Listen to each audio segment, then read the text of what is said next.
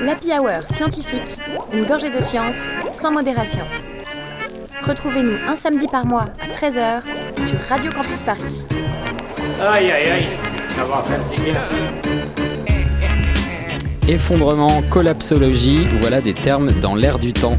Si l'émergence des happiness managers dans les entreprises nous indiquait déjà de manière insistante que quelque chose clochait, l'omniprésence médiatique de figures de proue comme Pablo Servigne ou Aurélien Barraud ne laisse plus place au doute. Notre société industrielle court à sa perte. Un sujet brûlant qui couvait cependant depuis plusieurs années, puisque dès les 70s, le rapport Meadows, rédigé par des chercheurs du MIT, appelait à une prise de conscience sur la naïveté de croire que la croissance économique et démographique serait exponentielle. Ce même rapport prédisait même l'effondrement pour 2030, touché presque coulé. À grand renfort de figures de style quasi christique, les collapsologues ou collapsosophes d'aujourd'hui tentent de nous sortir de notre zone de confort en multipliant les références, qu'elles soient historiques, techniques ou politiques.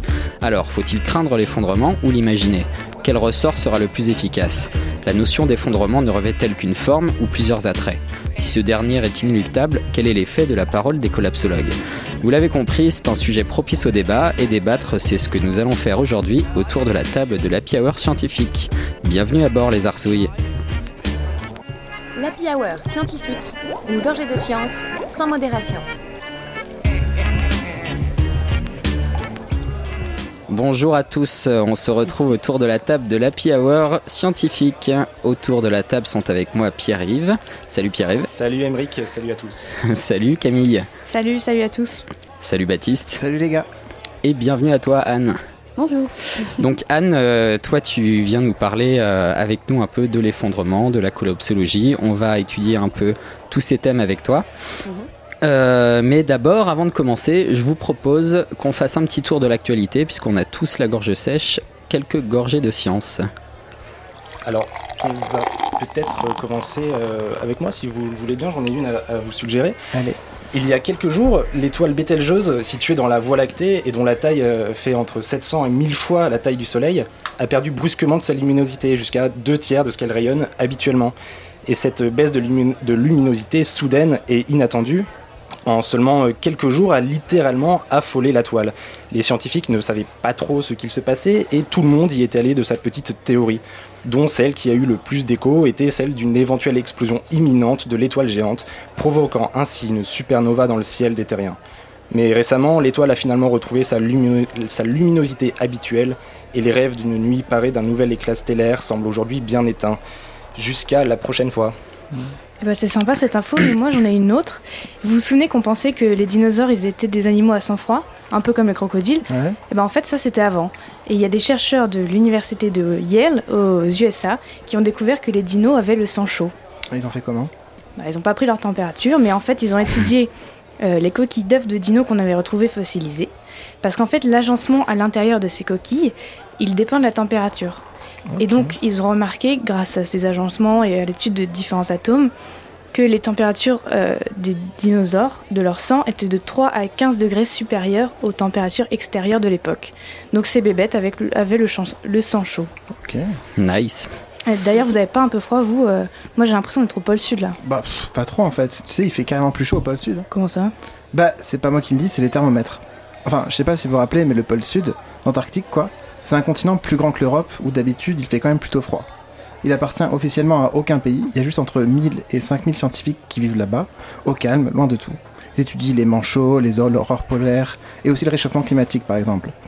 Du coup, ils ont masse de thermomètres, et là le mercure monte un peu. Il y a deux semaines, ils ont enregistré une température de 20 degrés par exemple. Au début, les médias se sont un peu emballés en mode Oh là là là là, record absolu Mais bon, maintenant les gars ils se disent que les conditions étaient pas vraiment conformes à l'enregistrement et on va dire que c'était pas vraiment un record. Désolé. Mais bon, ça veut pas dire que tout va bien en Antarctique. Hein. La dernière nouvelle, c'est qu'un morceau de glacier de la taille de Malte se serait décroché. T'imagines la quantité de glace pilée que ça pourrait faire pour des moritos? Ah ouais, c'est Mhm. chaud. Je suis plutôt spritz. D'ailleurs, en parlant de spritz de Morito, pour bien lancer l'émission, est-ce qu'on se ferait pas un petit caps ou pas caps? Eh ben, allez, c'est parti. Ben, Il y a des moments, j'ai vraiment l'impression que vous me prenez pour un imbécile.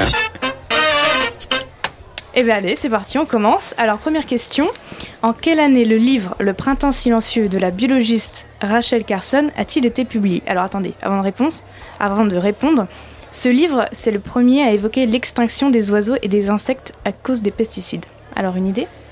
Euh, les pesticides, on va dire que c'est plutôt récent. Est-ce que c'est dans les années euh, 1900 quelque chose? Euh, Oui. Alors attends, un petit indice, c'est l'année de la mort euh, de Marilyn Monroe. euh, JFK, 1959. Non. Un autre indice, c'est l'année de la signature des accords d'Évian. Alors pour rappel, les accords d'Évian, c'est euh, l'année- c'est le- les accords qui signent euh, l'indépendance de l'Algérie. Il faut que je révise ma fille. euh, 1962. 62 62, exactement. Oui, oh ça c'est beau, ça c'est beau. Oh là ça c'est magnifique, ça c'est beau, oui. Bien joué. Bien joué. Oui, bien joué. Bravo. Alors, j'ai un, une, autre, euh, une autre petite question, euh, peut-être un peu plus compliquée. Euh, en quelle année sera atteint le pic de phosphore? Alors, il faut savoir que le phosphore, c'est un élément qui est essentiel à la vie. Il est notamment présent dans l'ADN, si je ne me trompe pas, non, c'est vrai. Voilà. Et le pic, c'est-à-dire que lorsqu'on l'aura atteint, après, euh, les ressources en phosphore vont drastiquement diminuer et ce sera un peu euh, la galère. quoi. La merde, quoi. Voilà. Donc, une idée de cette date? Du coup, c'est dans le futur, on est d'accord. dans le futur Dans deux ans. Euh, non. Alors, comme indice, j'adore les indices. C'est l'année 1451-1452 du calendrier musulman. Hmm, Ça m'aide pas Ah, ça pas non plus. Non, je sais que ça vous aiderait pas, mais c'est pour ça que c'est drôle. Et alors, c'est euh, l'année euh, où la ville de Vancouver veut être candidat pour les JO. Oh là Oh là là. là. Du coup, c'est plutôt récent. 2028. Non. Vancouver, c'est des JO d'hiver. JO d'hiver. JO euh, d'hiver, 35. 2035 Je sais pas. Non, non plus. Du coup, c'est un chiffre pair. Oui. Euh, du coup, c'est pas. euh, 2034. 2030 exactement. 2030, ouais. Voilà. C'est Bah, ce que j'allais dire. euh, Bien sûr. Et alors, dernière question. Alors là, franchement, si vous trouvez, vous êtes vraiment très fort. Qu'est-ce que fait Anne quand elle est triste, quand elle a une petite déception dans la vie? Elle regarde Bridget Jones? Tu Non. manges de la glace. Non plus. Tu construis une cabane dans la forêt. Ah, je pourrais. On se rapproche. Euh, non, ce que je fais quand j'ai une déception dans la vie, et euh, je tiens ça de ma maman, on fait ça depuis que je suis toute petite, on organise des cérémonies. Alors ça peut faire un peu euh, fou comme ça, mais c'est vraiment ça, c'est-à-dire qu'on essaye de trouver un cimetière, par exemple le Père Lachaise, et euh, on fait, je sais pas, des discours, euh, on essaie de, de- de construire des petits trucs qu'on va aller enterrer et tout. On fait des danses, enfin ça fait, on a vraiment l'air folle, mais c'est génial et c'est hyper euh, cathartique. Moi, j'adore cette idée. Et, du vous coup, faites ça- ça, pour des gens euh, en fait, euh, que vous. Bah, on fait ça, mais ça peut vraiment être tout et n'importe quoi. Ça a commencé quand j'étais toute petite parce que j'avais eu une histoire à l'école, j'étais pas contente. Et donc ma mère m'a dit pas de problème, cérémonie. Et ensuite on a continué pour plein de trucs. C'est à chaque fois qu'on a un échec, euh, une déception, euh, tout et n'importe quoi, et ben on va euh, l'enterrer et on fait une cérémonie. J'adore Ce qui est un peu étrange comme idée, mais ça marche Original, bien. mais c'est cool. Eh ben, on va commencer à rentrer dans le vif du sujet. Peut-être, euh, Anne, du coup, tu peux euh, te représenter rapidement et nous en dire un peu plus sur toi. Bah donc je m'appelle Anne. Euh, je suis doctorante en théorie politique à Sciences Po et au CEVIPOF. Ouais. Et je travaille donc sur la collapsologie et sur l'effondrement. Enfin sur la collapsologie comme mise en récit, mise en discours de ce processus d'effondrement. Ok. Et ben, du coup, pour, euh, pour continuer, moi, je te propose qu'on fasse euh, le petit truc traditionnel de début d'émission. Trois shots pour l'invité. Trois petites questions rapides, trois petites réponses rapides. Drinking. Beer, pubs. Shall we? Premier shot. Pourquoi l'effondrement? T'as trop forcé sur le Prozac ou... ou- Pourquoi moi je rentre dans Ouais. l'effondrement? Euh, Moi je décide de m'intéresser à l'effondrement euh, à l'origine pour les rapports au temps. Je m'intéressais à comment les gens se représentent le temps qui passe Ouais. d'un point de vue vraiment subjectif. Et c'est vrai que dans la collapsologie, il y a un rapport, un imaginaire de la temporalité qui est pas du tout le même. Ouais. On n'a pas les mêmes durées, on n'a pas les mêmes rythmes. Et c'est ça qui m'a intéressé à l'origine euh, dans l'effondrement, D'accord, comme sujet de recherche. ça marche. Deuxième shot. Est-ce que ce serait pas un prétexte qui cacherait une ambition politique pour la société de l'après? Est-ce que tu serais pas déjà en campagne? Euh, je pense que ça dépend de quoi on parle là. Ouais. Euh, si on parle de la collapsologie comme donc discours sur l'effondrement, est-ce que derrière il y a euh, une, une volonté politique? Je crois que oui et non. Il y a une volonté politique très claire de démocratiser la connaissance et de mobiliser les gens. Hmm. Mais un vrai projet politique, éthique, euh, euh, défendu par la collapsologie, on en devine les grandes lignes, mais c'est encore un truc que- que- qu'on qu'on peut se réapproprier. Ouais. Il y a plein de gens qui arrivent et qui mettent un peu tout ce qu'ils veulent euh, derrière le terme de collapsologie. Ok. Et troisième shot, le dernier. Alors cette thèse, elle avance? Il est cruel celui-là. Euh, oui, elle avance, elle avance. Ok, et ben c'est parfait. Ce que je vous propose, c'est qu'on reprenne nos esprits et qu'on fasse une petite coupure parce que c'est le changement de fût. Ça tombe bien, j'ai soif. Moi aussi. Est-ce qu'il y a une heure pour boire de la bière? Oh, je pense pas, non. Non, qu'il soit 11h, qu'il soit midi, qu'il soit 6h, du moment qu'on a chaud, on a soif, on boit de la bière. That's great, it starts with an earthquake, birds and snakes, an airplane. This is not a parade.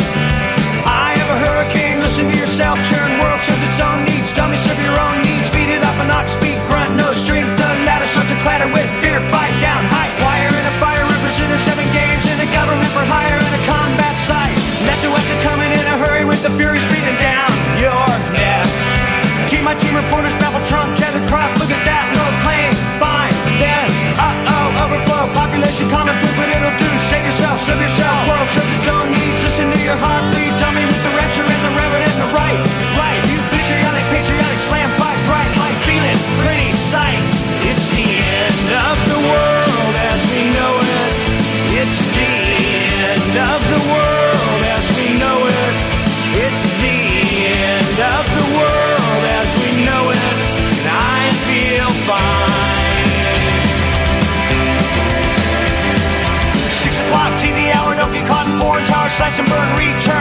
Yourself churn. Locking in, uniform and book, burning blood, letting every motive escalate, automotive incinerate, light a candle, light a motor, step down, step down, watching heel crush, crush, uh-oh,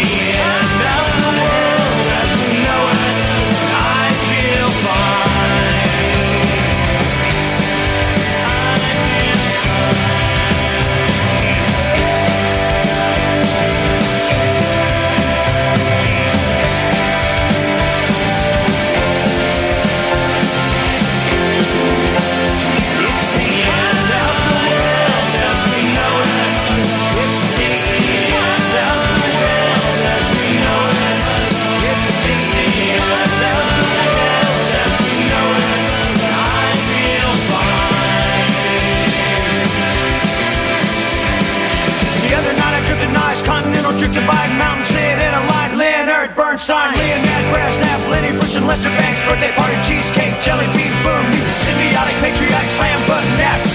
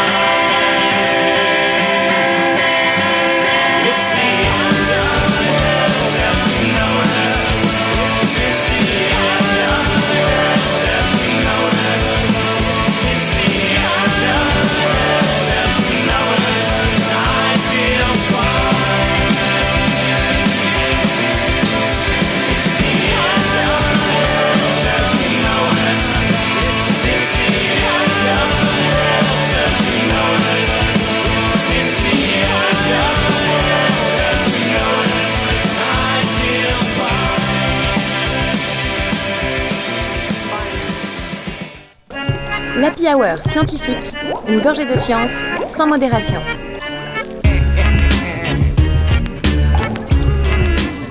De retour autour de la table de la Hour scientifique, on vient d'écouter REM. It's the end of the world as we know it. Alors du coup, ben, c'est la fin du monde tel qu'on le connaît. Oui, je suis un peu anglais. Euh, donc c'est la fin du monde tel qu'on le connaît. Euh, c'est l'effondrement. Et qu'est-ce que c'est que l'effondrement? C'est quoi la théorie de l'effondrement en fait, Anne? Alors, euh, la définition qui est reprise le plus souvent, c'est celle d'Yves Cochet. À Ouais. savoir que l'effondrement, ce serait un processus à l'issue duquel euh, les besoins de base pour la survie des populations ne sont plus fournis à ces populations par des services encadrés par la loi. Ok. Euh, après, il faut décortiquer cette première définition. Qu'est-ce qu'il y a dans ce processus d'effondrement? Euh, Ça, c'est la collapsologie qui nous renseigne vachement là-dessus et qui fait une systématisation assez intéressante. À savoir qu'il y a d'abord un effondrement environnemental. Ouais. Lui, il est renseigné, il est observé, il est. euh, Enfin, bon, il n'y a pas trop de. Ouais, il est visible. Voilà. Donc, ça veut dire qu'on est déjà dans l'effondrement, a priori. Oui, mais en fait, il va falloir vraiment faire plusieurs définitions autour de Mhm. l'effondrement, parce Mhm. qu'il y a plusieurs effondrements dans un même concept. D'accord. Ouais. Si on reste sur l'effondrement environnemental, l'idée de la collapsologie, de la théorie de l'effondrement, si vous voulez, c'était vraiment de faire dialoguer les experts de chaque discipline, Euh, les climatologues euh, avec euh, les écologues, euh, enfin voilà, que tout ça, ça rentre en, en résonance. Ça, c'est l'effondrement environnemental. Mais l'idée de la collapsologie, c'est de dire que cet effondrement-là euh, va, aller dans d'autres domaines, dans d'autres secteurs, parce qu'ils sont tous interdépendants. Et donc, effondrement environnemental, mais aussi effondrement de notre système financier et économique, effondrement de notre démocratie, etc., etc. À terme même, pourquoi pas, effondrement du capitalisme et tout. Ouais. C'est ça l'idée. Ok. Et donc, ça, en fait, ça veut dire qu'il n'y a pas un effondrement, il y a des effondrements. Oui. Finalement. Et la nuance est hyper importante Ouais. pour plein d'implications politiques. euh. Parce que finalement, est-ce que c'est pas ça, l'effondrement C'est pas juste un truc qui arrive en bloc, c'est finalement une, euh, une superposition d'effondrements à Oui. différentes échelles qui fait que globalement, au final, ça devient un, un truc, euh, un, un effondrement global. Mais c'est pas juste un truc qui arrive tout seul, quoi. C'est une Oui. superposition de. C'est ça. C'est pas, c'est pas du tout. euh, on, on a cet imaginaire-là dans plein de films catastrophes. C'est la grosse catastrophe qui Ouais. arrive. Là, on n'est pas dans ça. On n'est pas dans une énorme. Enfin, si, évidemment, on est dans, dans une catastrophe et on est dans, Ouais. dans de la rupture. Mais il faut bien voir le côté processus de la chose. Hmm. Euh, on parle souvent de, de, de réseaux de catastrophes. Plein de catastrophes simultanées qui en entraînent d'autres, etc., etc. hmm. Comme une sorte de grande spirale, en fait. Une sorte d'effet boule de neige, quoi. Enfin, C'est ça. Ok. Euh, et du coup, peut-être, euh, je sais pas si vous êtes d'accord, mais ce qui serait sympa aussi de discuter euh, aujourd'hui, euh, scientifiquement, les, enfin les faits scientifiques qui ont amené à ce constat. En fait, c'est par des faits scientifiques qu'on est arrivé à ce constat ou Oui. Oui. En fait, enfin, les faits scientifiques, on, on- enfin, c'est c'est pas nouveau du tout. Je veux dire, la collapsologie, la théorie de l'effondrement, on n'a rien découvert. hein. Ouais. On n'a rien découvert. Par contre, euh, on a repris des faits scientifiques, des, des rapports scientifiques. Tu as parlé euh, du rapport Meadows, Ouais.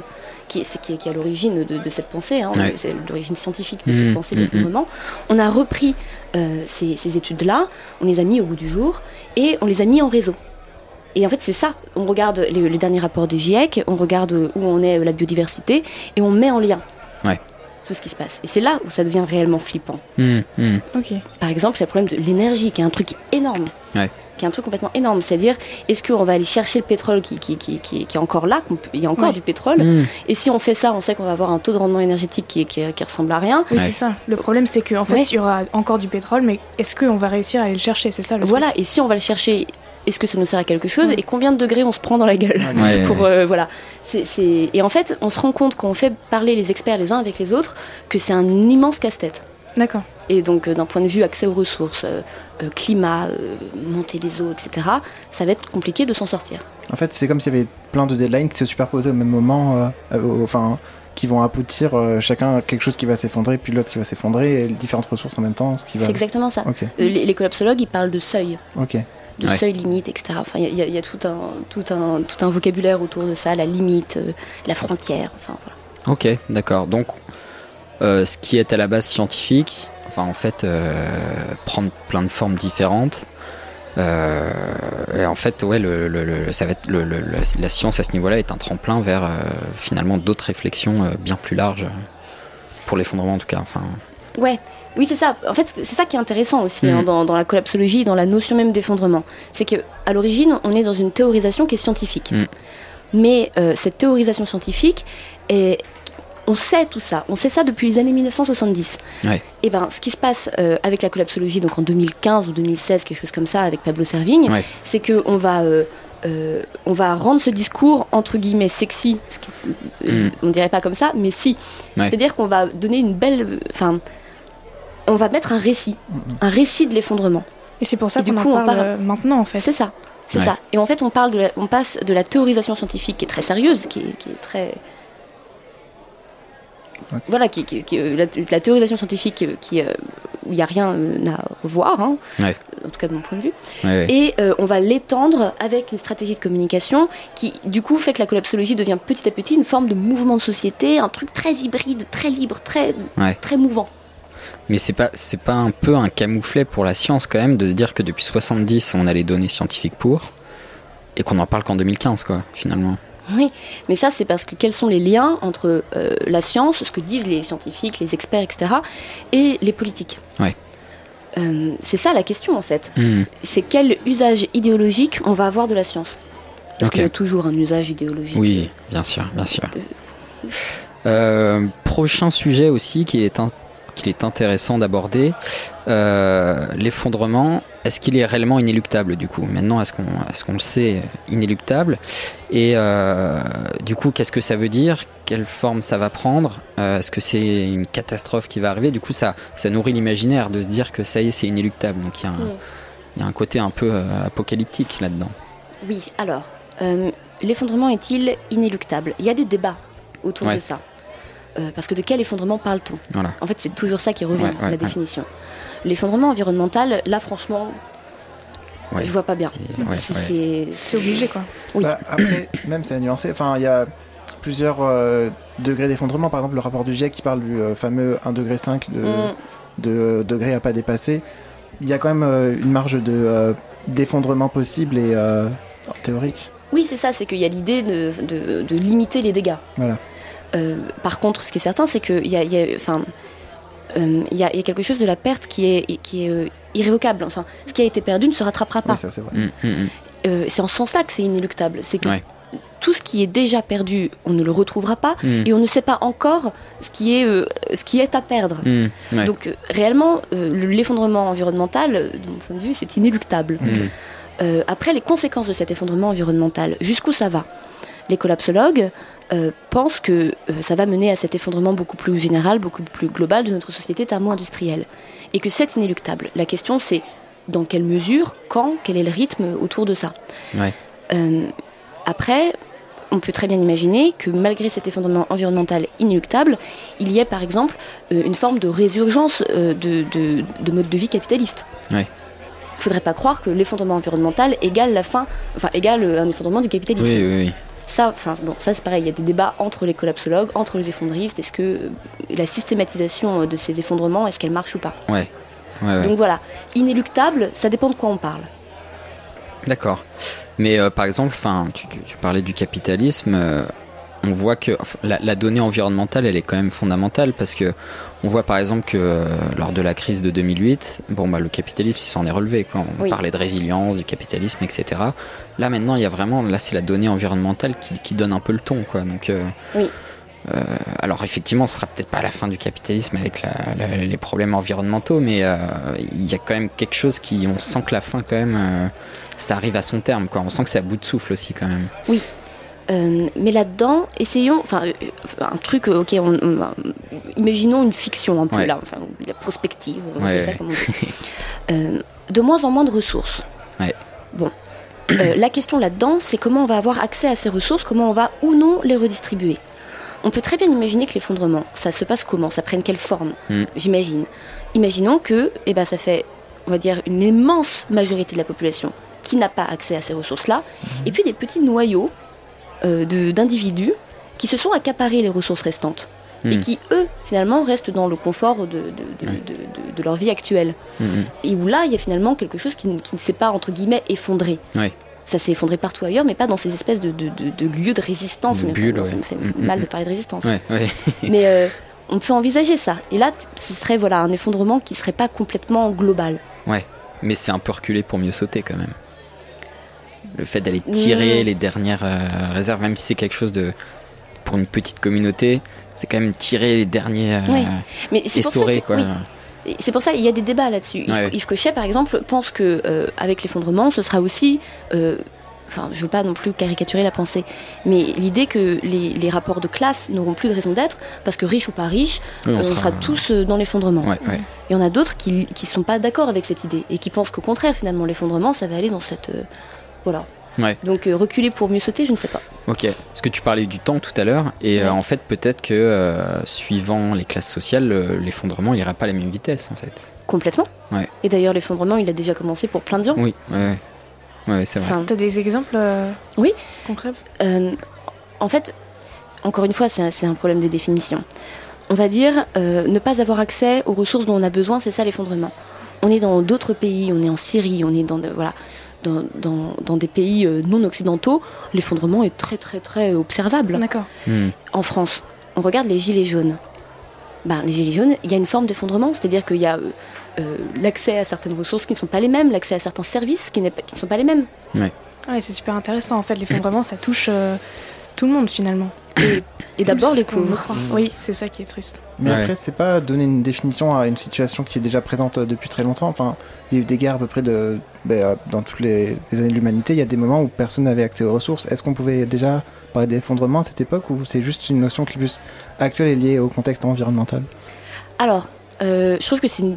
j'ai- J'aime bien cette question. Merci. C'était la meuf qui donne des bons points, c'est pas du tout l'idée. Non, mais en gros, ce que, ce que j'aime bien, parce que c'est vraiment un truc auquel j'essaye de réfléchir en ce moment, c'est à quel moment on est passé euh, d'un concept qui était la catastrophe euh, écologique globale Ouais. à un concept d'effondrement.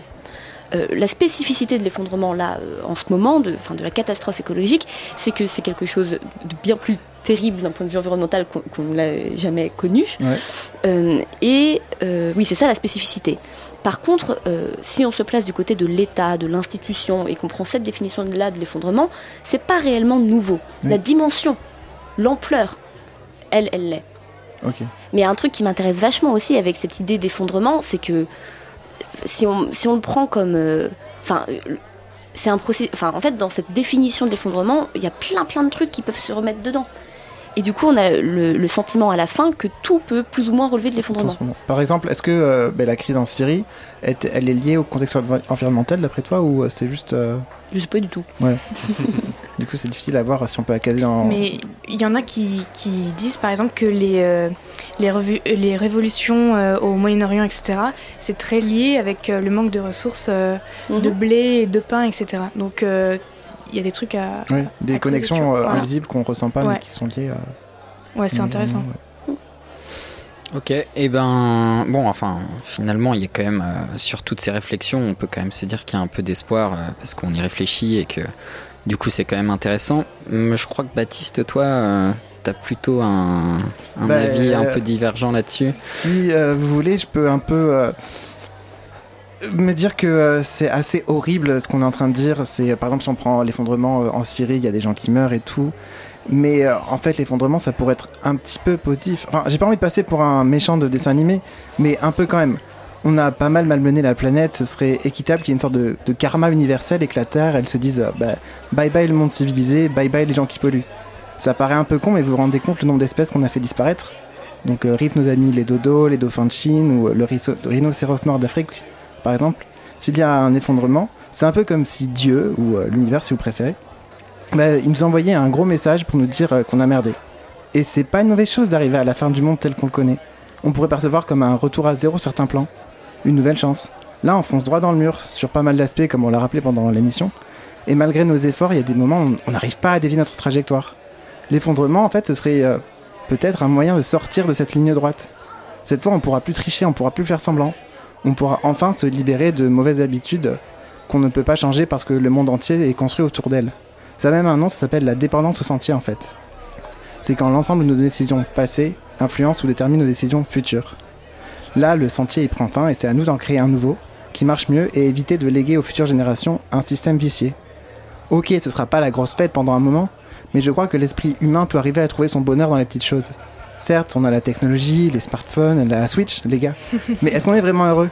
Combien d'entre nous se sentent inutiles parfois à travailler sur des projets qui changeront pas grand-chose à notre quotidien? Est-ce que l'effondrement, en fin de compte, ce serait pas une chance inespérée de reconnecter avec euh, notre humanité? Je sais pas, je, je pose ça là. Bah ouais, bonne question. C'est intéressant. C'est un point de vue euh, vraiment intéressant. Et puis c'est quelque chose qui se dit pas mal. Mhm. euh, une autre fin du monde est possible. Enfin, il y a des slogans comme ça avec l'idée de faire de l'effondrement, même si c'est quelque chose. On, parle, on parle de mort, on parle de souffrance, on Ouais. parle de trucs terribles. Euh, et en même temps, l'idée de, de, de créer quelque chose d'autre, de créer, d'avoir un rapport euh, aux autres euh, différent, Ouais. un rapport à l'environnement différent, revoir, tout revoir, C'est ça. développer un tout nouvel euh, imaginaire. Ouais, des nouveaux modèles, une nouvelle société serait possible grâce à l'effondrement. Et pa- par exemple, euh, il commence déjà à y avoir un peu ce, ce genre de réflexion euh, quand on parle de survivalisme, euh, Ah. etc. C'est déjà un peu imaginer l'après aussi, quoi. Ouais, alors, je suis. nous sommes, on est plusieurs parmi les entre guillemets collapsologues et ceux qui travaillent sur la collapsologie à vouloir vraiment faire une distinction entre les survivalistes Ouais. et, par exemple, les projets de la décroissance. Ouais. On ne parle pas de la même chose. Du coup, c'est quoi cette différence? Tu pourrais nous l'expliquer? Alors, en fait, euh, historiquement, le survivalisme, il est, euh, c'est- c'est c'est- c'est- c'est- c'est- c'est xénophobe, c'est Ouais. une, une extrême droite, euh, voilà. Ouais. Pour faire vite. L'idée, pour caricaturer, c'est mettons-nous dans des blocos avec euh, des provisions, euh, des armes, et le premier qui euh, marche sur mon terrain, euh, Je le je- je- j'en fais ce que je veux. Voilà. Euh, ça, c'est vraiment euh, le survivalisme caricaturé, mais sauf que c'est un peu l'idée, c'est-à-dire la survie avant tout. Le projet de la décroissance, c'est pas du tout ça. Ouais. C'est-à-dire que c'est déjà euh, très beaucoup plus politisé. C'est c'est un projet de société, non pas un projet de survie. C'est penser ensemble une façon euh, de, de- de produire moins, de consommer moins, enfin la descente énergétique. Il y a un projet politique derrière la décroissance. Là où, pour moi, dans le survivalisme, il y a euh, des projets de vie d'individus. D'accord. Et autre imaginaire, euh, imaginaire plutôt un peu plus scientifique du coup, celui euh, qui consiste à penser que la science, elle va nous sauver. Mmh. Euh, on peut parler de transhumanisme par exemple, etc. Là, on est encore sur un autre type d'imaginaire. Ouais. Euh, Mais même sans penser au, au transhumanisme, je pense qu'il y a beaucoup de gens qui pensent sincèrement que les scientifiques vont trouver des, des moyens de nous sauver Ouais. du réchauffement climatique. Une sorte de Deus ex machina. euh, Voilà. Ouais, c'est ça.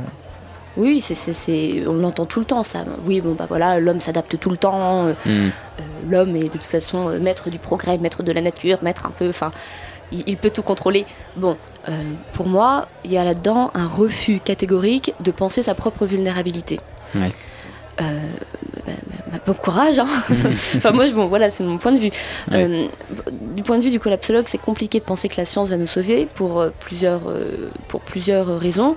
Un, d'un point de vue matériel, il faut à la science les moyens et le temps de trouver des solutions.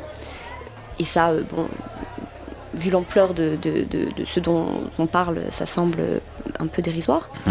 Et il y a une autre raison qui est une raison purement philosophique, c'est-à-dire qu'on n'est pas du tout dans les mêmes imaginaires politiques.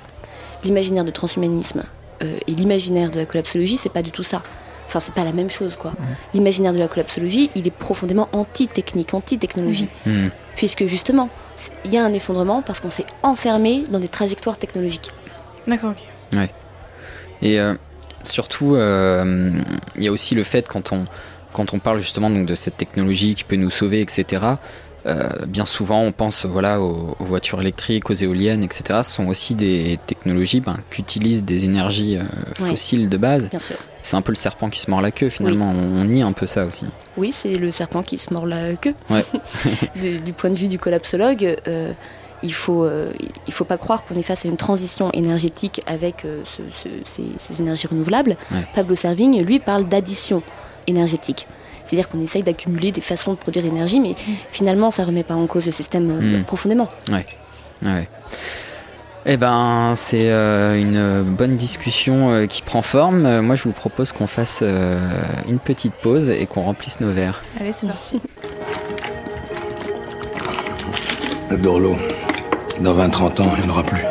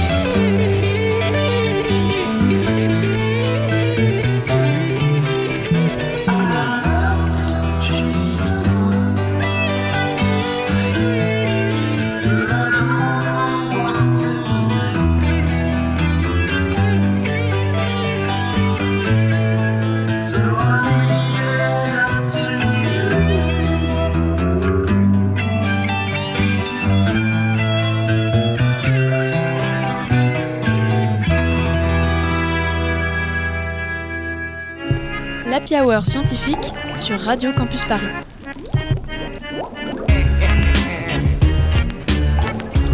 De retour autour de la table de l'Happy Hour scientifique, on est toujours en compagnie d'Anne, de Baptiste, de Camille et de Pierre-Yves.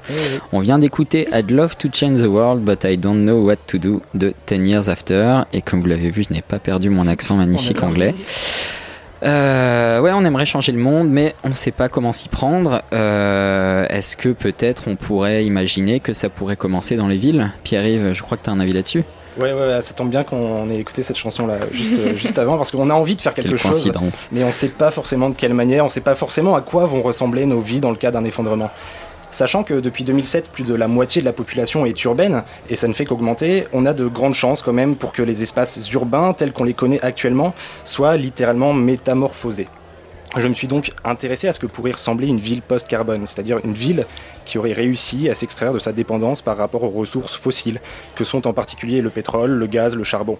Parce que ces ressources seront à la fois de plus en plus chères, de plus en plus rares, mais ces ressources sont surtout celles qui, ont, qui sont génératrices de risques majeurs, pardon, de risques majeurs pour l'environnement et le climat. Alors ce qu'il faut comprendre avant tout, c'est qu'il n'existe pas une solution unique, une, une formule magique ou une recette qui serait applicable à toutes les villes. Mais ce sont plutôt des orientations, des axes de réflexion qu'il est important de suivre pour essayer d'atteindre les objectifs d'une ville qui pourrait être résiliente. Ces objectifs concernent principalement l'idée selon laquelle la ville devra non seulement être dépendante des ressources fossiles dont je parlais à l'instant, mais aussi être autonome dans sa gestion collective. Parce que oui, voilà, très souvent, ce qui revient dans l'esprit de chacun, c'est que ces villes, entre guillemets, du futur, sont celles qui illustrent un genre euh, d'utopie technologique. hein. Je pense notamment aux véhicules électriques qui ont bonne presse malgré tous leurs défauts. Je pense aussi aux nouvelles technologies de l'information, hein, sur lesquelles j'ai le sentiment que les politiques urbaines misent de plus en plus. Mais c'est primordial de garder à l'esprit que ce qui va caractériser la ville post-carbone, ce sont d'autres façons de vivre la ville. C'est-à-dire nos manières d'habiter, de travailler, d'échanger, de consommer, mais aussi d'avoir des loisirs. Et tout ça, ça implique de modifier en profondeur notre vision de la vie en collectif. La technique n'est pas la seule sauveuse de nos sociétés, mais il faudrait que le social puisse être, main dans la main avec la technique, au cœur du développement de nos villes. Cela implique inévitablement que nos échelles spatiales, autrement dit nos lieux de vie quotidiens, euh, devront être plus locales. Alors, je parle bien sûr des citoyens, mais aussi des marchandises hein, qui devraient respecter un schéma de transport bien plus pérenne que ce qui n'est actuellement le cas. Alors justement, les transports sont au cœur de- des enjeux pour une ville post-carbone, parce que tout le modèle économique repose sur le transport. Aujourd'hui, les véhicules personnels, enfin les voitures, sont encore bien trop dépendantes de nombreuses ressources, sans compter leur impact environnemental. Dans une ville post-effondrement, il faudra alors compter sur des véhicules peu coûteux en ressources et en carburant. Et souvent, en ville, euh, le véhicule idéal reste encore le vélo. Qu'il soit classique, avec deux roues, un cadre et un guidon, ou bien qu'il soit cargo, c'est-à-dire qu'il comporte euh, une grande caisse dans laquelle des, marchandises et divers objets peuvent être transportés, ou encore des vélobus, hein, comme, euh, qui, comme leur nom l'indique, euh, peuvent transporter des, bah, des personnes. Actuellement, la voiture individuelle n'est pas seulement un véhicule, hein, mais c'est surtout euh, un système urbain qui s'articule autour avec des infrastructures et des services divers. Pour le vélo, ça devrait être pareil, et même replacé en priorité, sans oublier la marche et les piétons. En fait, ce que je veux dire par là, c'est qu'il faudra certainement inverser la hiérarchie des transports en limitant la voiture et en replaçant au top le vélo et la marche à pied dans la construction des villes. Et c'est pas non plus déconnant hein, d'imaginer revenir en ville des animaux de traction. Hein, pourquoi pas, mais surtout pour des personnes qui pourront les nourrir et subvenir à leurs besoins. Quoi qu'il en soit, nos espaces de vie de- devront être pensés dans un espace restreint pour que les trajets quotidiens puissent être à la fois plus viables et moins énergivores. Et à part les transports, le bâti et les infrastructures que l'on connaît devront aussi être métamorphosés. En ce qui concerne ce qui existe déjà, il sera certainement nécessaire de penser à la revalorisation de l'architecture et des espaces publics. Il faudra certainement se passer de certains bureaux tertiaires et de services qui pourront ainsi être repensés et mutés en logements ou en lieu de production de nourriture par exemple. On voit déjà apparaître des espaces agricoles en pleine ville avec euh, des fermes urbaines et ça c'est déjà un premier petit pas vers une ville pensée à l'échelle locale. Et pour pouvoir accorder une place plus importante à la production de nourriture et d'énergie en ville, ben, vous vous doutez bien que le paysage urbain n'aura absolument rien à voir avec celui que l'on connaît actuellement. La vie de quartier devra être valorisée, les échanges sociaux à petite échelle seront plus importants, parce que nécessaires pour utiliser les ressources disponibles de manière modeste. Au final, si la population urbaine est aujourd'hui encore croissante, c'est en fait certainement un retour à la nature qui va s'effectuer. Les quartiers se transformeront en petits villages dans lesquels le lien social devra être le moteur de la vie collective. En bref, vous l'aurez compris, l'effondrement devra être pleinement intégré dans le développement des villes comme une suite logique de l'évolution urbaine. Et tout cela passe inévitablement par des politiques engagées, en particulier à l'échelle locale. Les documents d'urbanisme et de planification, qui ont un rôle légal dans la construction des villes, devraient intégrer concrètement ces questions de transport, d'approvisionnement en eau, en nourriture et en énergie. Mais les documents devront aussi intégrer l'idée d'une vie en collectif ce qui n'est pour le moment que survolé avec des orientations parfois un petit peu floues. Alors Anne, je me tourne vers toi. Le sujet de ta thèse concerne justement ces, ces politiques territoriales qui doivent être mises en place dans le cadre de l'effondrement qui se profile. Et est-ce que vraiment ces notions d'une politique sociale, de vie en collectif et de réflexion sur l'usage des transports commencent à être mieux intégrées dans les documents réglementaires? Alors, euh, moi, dans mon travail, je, je- je pense politique euh, d'une façon très large. Et donc, je ne pense pas forcément à euh, la politique telle qu'on telle qu'on la connaît maintenant. Je ne crois pas qu'on- qu'o- que, que- que des politiques à la hauteur de, de l'effondrement puissent être mises en place actuellement par notre gouvernement. Je n'y crois pas trop. Par contre, je crois qu'il y a des expérimentations qui ont lieu et qui sont super intéressantes. Enfin, tu, tu parlais euh, de, de- des bâtiments, enfin voilà. Il y a des choses qui, ont lieu là en ce moment. Par exemple, il y a des squats. Il y a une nouvelle logique, enfin non, c'est une vieille logique d'ailleurs, mais ça revient beaucoup. De, de l'occupation, du squat. Enfin, il y a Extinction Rébellion qui s'est installée là euh, à Mhm. Bordeaux. euh, bon. Euh, ça, c'est super intéressant. Comment on reprend un lieu, comment on l'habite, comment on l'habite autrement, et comment on en fait enfin, un lieu qui a un tout autre usage. Ça, pour moi, c'est une vraie proposition pour, pour l'effondrement. On constate que ça vient vraiment du bas, en fait, du peuple. C'est une politique euh, vraiment qui, qui- qui émerge et qui ne vient pas des, des politiques euh, gouvernementales. Moi je comprends pas parce que Macron c'est quand même le champion de la Terre donc euh, on a tendance à l'oublier. Comme quoi. Euh, ouais, oui, c'est ça. Et puis surtout, il y a, il y a- y a quelque chose de. Enfin, c'est de la politique qui se fait à l'échelle du local. Euh, vraiment du local. Euh, Enfin, en ce moment, je travaille là-dessus, donc euh, je vais parler de ça. Euh, je travaille sur quelque chose qui s'appelle la suite du monde. La suite du monde, c'est l'idée de, gens qui se regroupent, mais vraiment n'importe qui, pour acheter des terres collectivement et vivre différemment sur ces terres, c'est-à-dire vivre d'une façon voilà moins prédatrice, etc., etc. Bon, et la première volonté de ces gens-là, c'est de combler les trous dans la raquette. Euh, le fondateur de la suite du monde, me, disait les choses comme ça. C'est-à-dire, là où il y a un problème local, nous, on va s'organiser pour répondre à ce problème, entre nous. Bon, bah c'est ça, faire commune, et c'est ça, finalement, euh, euh, quelque chose qui qui puisse servir, enfin qui puisse, qui devrait inspirer des vrais, de vrais projets politiques pour l'effondrement. Et, et du coup, en fait, vraiment dans, dans la façon de penser l'effondrement, les gens, c'est pas du tout égoïste, c'est vraiment créer une solidarité pour euh, lutter ensemble, en fait. Oui. Et c'est quelque chose que, qui est super important, finalement. Oui, moi j'ai- l'impression finalement, enfin, euh, quelle politique inventer pour, euh, pour traverser l'effondrement, pour l'après-effondrement Euh, On est déjà en train de les inventer, et on est en train de les inventer dans les milieux où ça lutte. La lutte, ça prend vraiment plein de, plein de, plein de formes différentes.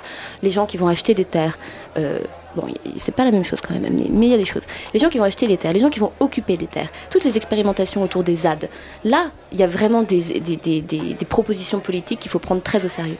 Enfin, je pense. Et effectivement, il y a quelque chose de. on n'est pas dans euh, sauver sa peau, surtout pas. Ce serait la pire catastrophe. On est dans, on essaye de, de, faire société et de faire société différemment. Mais après, c'est pas un peu réinventer la roue Enfin, j'ai l'impression que euh, va reconstruire une société, mais on l'a déjà fait euh, il y a quelques siècles auparavant, et c'est on est arrivé là à cause. Enfin, en se basant sur ces bases, euh, t'as pas peur que ça recommence justement dans un système vicié Si les gens achètent des terres, ben, ça va recréer des conflits, etc., etc. Alors, il y a deux choses. Euh, l'idée, c'est pas de faire un retour en arrière. Ouais. Enfin, l'idée. Peut-être que l'effondrement, ça va être une espèce de gros retour en arrière. Je sais pas, quel- il y en a certains qui le disent.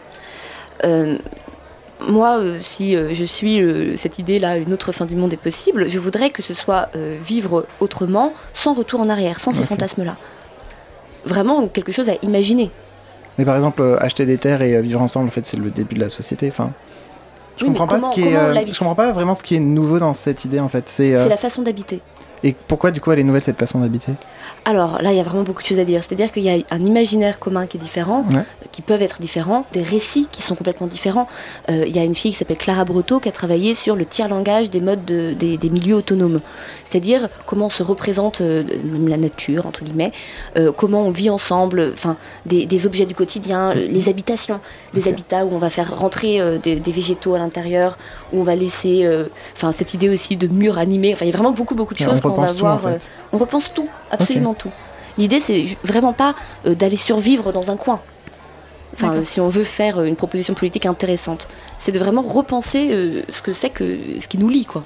Et du coup, pour, euh, pour sensibiliser tout le monde, euh, il y, a, il y a donc le côté euh, vraiment visible d'un point de vue politique, etc. Donc, par exemple, il y a les, les exemples des ZAD, etc. Et souvent, dans l'actualité, c'est souvent traité euh, sous le prisme de l'affrontement, etc. On a vu plein de scènes, Notre-Dame-des-Landes, ou enfin, ce genre de choses. Et du coup, ça, ça, ça, ça instille dans l'idée des gens que ça va se passer dans la violence. Et comment, comment du coup, arriver à, à ramener à, à cette cause-là tout le monde, en fait? Et un peu, ce que, je reprends un peu la, la chronique de Pierre-Yves, est-ce que la ville, elle, elle a pas un, un rôle à jouer en termes de modèle, de, de sortir un peu de, de ces exemples de, de ZAD, etc. Et Euh, Attends, est-ce qu'on pourrait définir ZAD, s'il vous plaît? Parce que moi, je suis un peu perdu. une zone à défendre. Et Voilà. du coup, euh, ça consiste en quoi exactement une zone à défendre? Euh, alors, il y en a plusieurs. En général, les ZAD, elles vont euh, se créer dans des terres qui sont menacées par de grands projets. Par exemple, typique euh, Notre-Dame-des-Landes, il y avait le projet d'un aéroport. Euh, y a des, en ce moment, il y en a plein. En ce moment, il y avait un projet aussi euh, de surf park euh, pas loin de la mer. Mais pourquoi? Enfin, il y a- Mm. il y, y il y a plein de projets comme ça. Et donc, les, les- les zones à défendre, ce sont ces zones-là qui sont menacées. Et donc, les gens viennent, occupent, vivent, parce que Notre-Dame-des-Landes, les gens y vivent. Et, euh, et, et là, pour le coup, enfin, c'est c'est- un- une, vraie proposition, puisque les gens vivent sur place. Voilà, et du coup, cette proposition, euh, ben, les, les gens qui la vivent, eux, ils sont dedans, etc. Ouais. Pour arriver à, à, faire comprendre ça aux autres gens qui, eux, sont dans le confort euh, des villes, etc. Peut-être, je me trompe, hein, tu me le diras, euh, Pierre-Yves, mais euh, est-ce que du coup, il n'y a, pas aussi un, rôle de réimaginer la ville pour que justement ces gens-là qui sont moins dans l'action, qui sont plus dans le confort, ben, eux aussi, ils essayent d'arriver à cette réflexion-là sans que ils voient ça par le prisme de la violence, de l'affrontement avec l'ordre établi, etc. Je sais pas si je suis très clair en oui, fait. si. euh, bah, Il y a déjà d'ailleurs des expérimentations qui me semblent intéressantes en ville. Il y a déjà Ouais. des squats en ville. Il y a déjà. euh, on, on va pas loin de Paris. Il y a des gens qui essaient de reprendre des friches industrielles, Ouais. de faire des choses.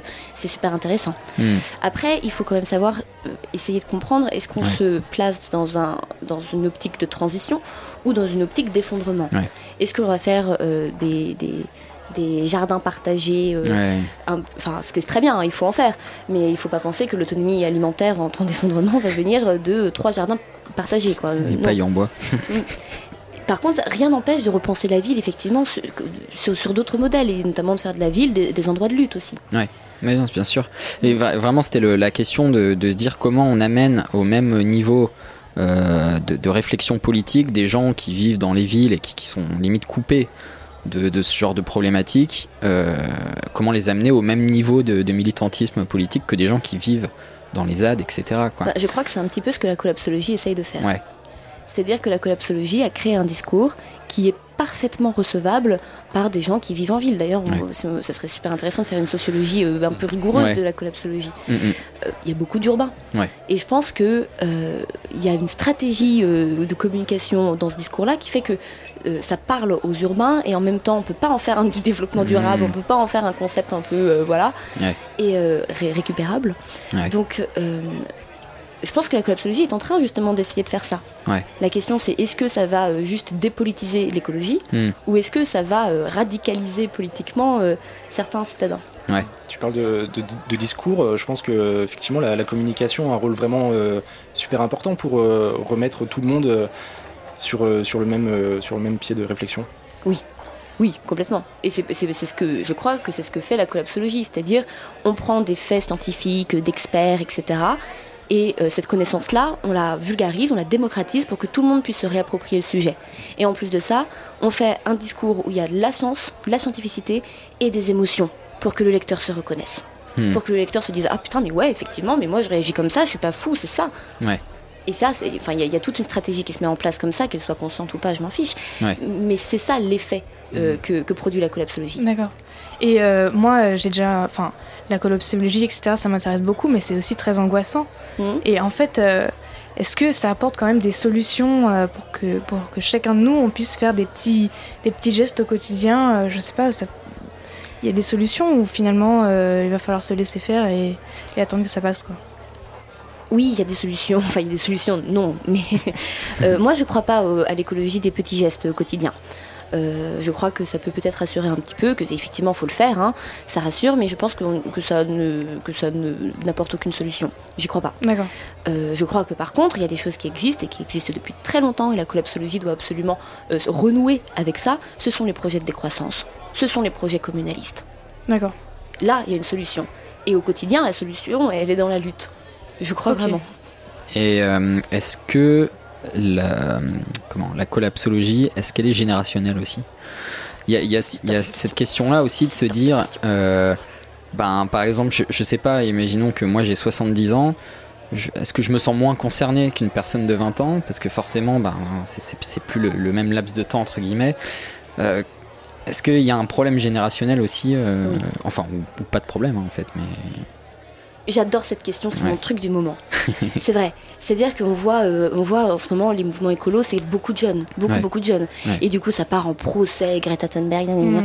C'est- c'est c'est- c'est ce qui est affligeant. Mais euh, oui, il y a un truc générationnel et tant mieux. À savoir que dans les années 70, on pouvait faire quelque chose. Jonas écrivait un principe responsabilité pour les générations futures. Aujourd'hui, Pablo Servigne, Pablo Servigne euh, écrit en disant qu'il écrit pour les générations présentes, comme si on était ces, les générations futures évoquées Mhm. par Hans Jonas. Ouais, ouais. C'est-à-dire que ça nous concerne nous. Mm. Et pourquoi il faut absolument que ce soit les jeunes qui reprennent la scène politique, qui reprennent les luttes, etc. Parce que c'est d'une injustice mais profonde ce qui se Mm. passe. À savoir que l'effondrement, c'est quoi? C'est arrêter d'avoir le choix dans sa vie. Ouais. On n'est plus en train de savoir quel monde meilleur on veut essayer de construire. On peut essayer à partir de l'effondrement. Mais non, avant, on a des choix nuls à faire. Typiquement, on a le choix, là, en Australie, il y a eu des méga-feux, on a dû choisir entre buter je sais pas combien de dromadaires ou Ouais. laisser ces dromadaires-là euh, défoncer les habitations des populations aborigènes. Ouais, C'est quoi ce choix de merde? Je ne veux pas faire ce choix de merde. clairement. Et ben pas. l'effondrement, c'est ça, c'est-à-dire nous, des gens qui sommes juste nés, on n'a rien fait. Les gens avant nous n'ont rien fait alors qu'ils pouvaient le faire. Et les choix de merde à venir, ce sera pour nous. Mais Clairement. quelle énorme injustice c'est vrai. vrai. Mm. C'est Bon, vrai. Donc du coup, voilà, est-ce que c'est générationnel? Oui, un peu, et tant mieux. Ouais, ok. Et ben, je pense que vous avez tous compris euh, aujourd'hui autour de cette table que nous avons des responsabilités C'est vrai. dès maintenant. Et on est tous acteurs de demain, je tiens à le, à le préciser. J'aimerais du coup bah, remercier Anne d'être venue autour merci de la table de la Piaveur scientifique. Et puis, euh, peut-être euh, tu as euh, très rapidement un livre, un film qui t'a marqué sur le sujet ou... Alors, j'ai pas de livre ou de film qui me vient comme ça Ouais, à ouais. l'esprit et je veux pas sortir Mad Max, surtout pas. Par contre, je voudrais parler de théâtre très vite du coup. Ouais.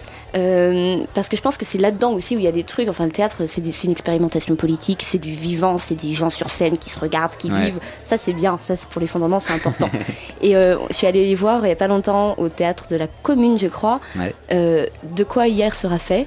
Et en fait, c'est hyper marrant. C'est des gens qui sont en 2100 ou un truc comme ça, qui ont déjà traversé l'effondrement, qui vivent dans un- une sorte de post-effondrement et qui racontent bah, figurez-vous que euh, en 2020, on pensait que euh, on allait s'en sortir avec la science MDR.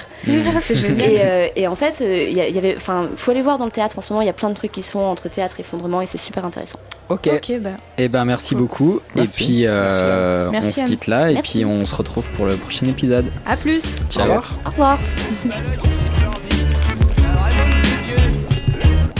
Salut les arsouilles, c'est Marion, la réelle de cet épisode. Merci d'avoir bu un coup avec nous pour parler d'un sujet assez trashouille quand même, euh, qui est celui de l'effondrement. Euh, on remercie beaucoup Anne Rumain de s'être joint à nous également euh, et d'avoir apporté vraiment toute sa connaissance sur ce sujet qu'elle maîtrise si bien.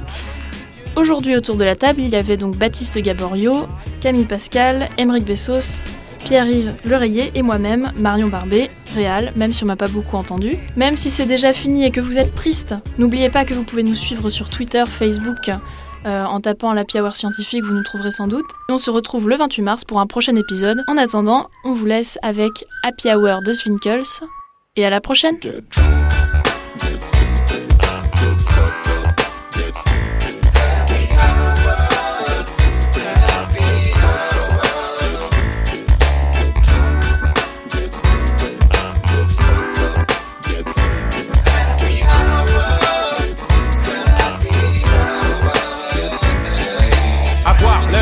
ça donne envie d'avoir à boire. Y a-t-il des amis en vie après la hour d'hier soir à l'eau? Aujourd'hui tu restes à l'eau, tu pars en l'assaut, tu rappliques hélico à cette terrasse, qu'on se mette la race au soleil.